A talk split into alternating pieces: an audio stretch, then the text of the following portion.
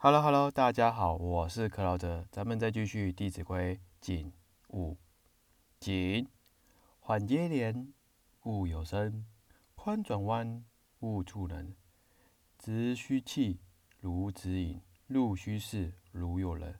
事勿忙，忙多错；勿畏难，勿群也；斗闹场，绝勿进；邪僻事，绝勿问。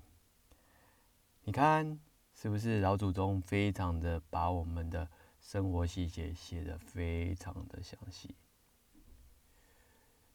我们真的要感谢我们的老祖宗，用他们的宝贵的经验和他们的智慧流传给我们。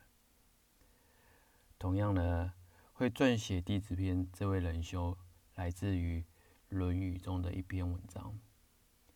我们知道呢。古人有说过：“读《论语》半部，就能治理天下。”你看，所有的历朝历代的盛世的年代，都是遵循老祖宗所教诲的，才会有所谓的盛世。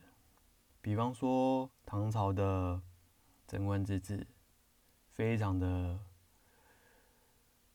出名。因此，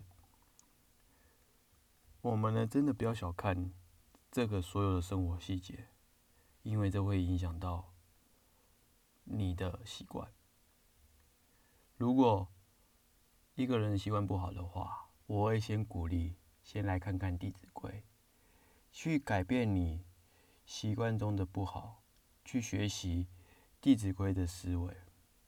慢慢慢慢的融入在你的生活，也慢慢慢的实践在生活当中，这样子才可以达到知行合一。